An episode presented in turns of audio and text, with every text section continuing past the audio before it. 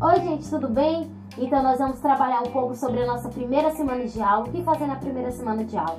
Um pouquinho do plano de aula para vocês, tá bom? E como começar essa aula? Como começar?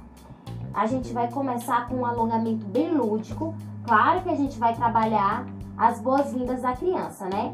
Mas também a gente não pode fazer é, a primeira semana sem dar nenhum conteúdo para a criança, porque ela vem esperando muita coisa dessa primeira semana do, da aula para ela e a gente tem que dar muita coisa para ela também, tá bom? Então a gente vai trabalhar 20 minutinhos, a gente vai fazer alongamento. Depois do alongamento, a gente vai trabalhar uma pequena reverência. Você faz uma reverênciazinha pontinha ao lado, pontinha atrás, reverenciou. Só isso, que é para ela entender que o início da aula ela tem que fazer reverência. Depois da reverência, você vai para alongamento, certo?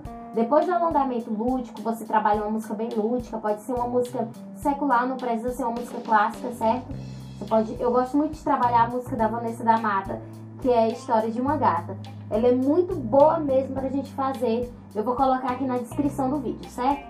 E no segundo momento, é, eu já vou para a posição dos braços. A gente tem a primeira, a segunda, a terceira, a gente trabalha somente a primeira posição nessa primeira semana de aula.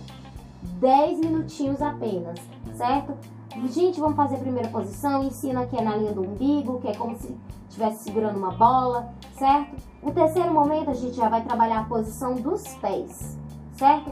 Eu gosto de trabalhar a primeira posição de início e já ir fazendo com o saltinho da mamãe. Meia ponta, volta, meia ponta, volta, certo? Porque aí já dá para fazer uma pequena sequência. Isso é na parte principal do plano de aula. Você já coloca elas numa filinha para fazer a diagonal. É, ou diagonal pode ser de frente mesmo, não tem problema nenhum. Mas faz uma filinha para elas entenderem que elas vão fazer uma sequência agora, certo? Para elas já irem memorizando. E aí a gente vai fazer até o meio da sala, barriga do rei, depois da barriga do rei, mão na cintura e saltinho da mamãe já caminhando nos pés felizes do meio pro fim, certo? Para ela já ir trabalhando um ADO. No último momento, que é a volta calma, a gente vai trabalhar uma coisa mais leve com elas.